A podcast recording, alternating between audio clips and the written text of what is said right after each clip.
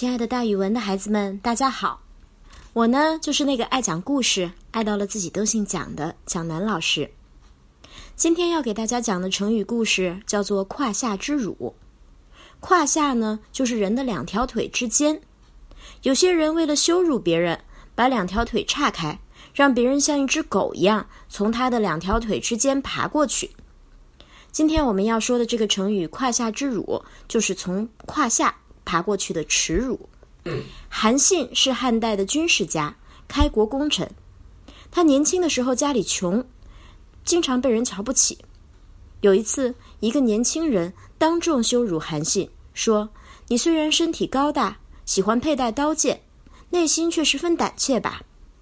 他还说：“韩信，若你不怕死，就用剑刺我；怕死，就从我的胯下钻过去。”韩信注视了这个人好久，然后低下头，从这个人叉开的双腿间钻了过去，又爬着走了几步。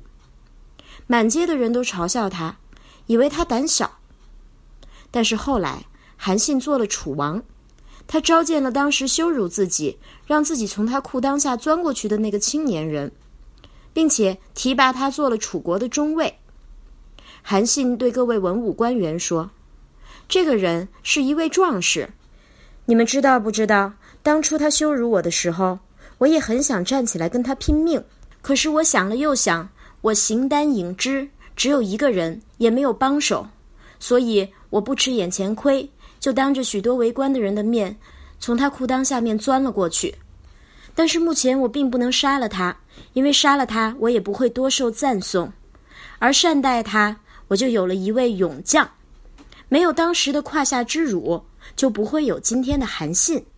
所以，韩信受胯下之辱，并不是胆小怕事，而是看清局面的睿智。好了，今天的成语故事，蒋老师就给大家讲到这儿。孩子们，咱们明天见哦。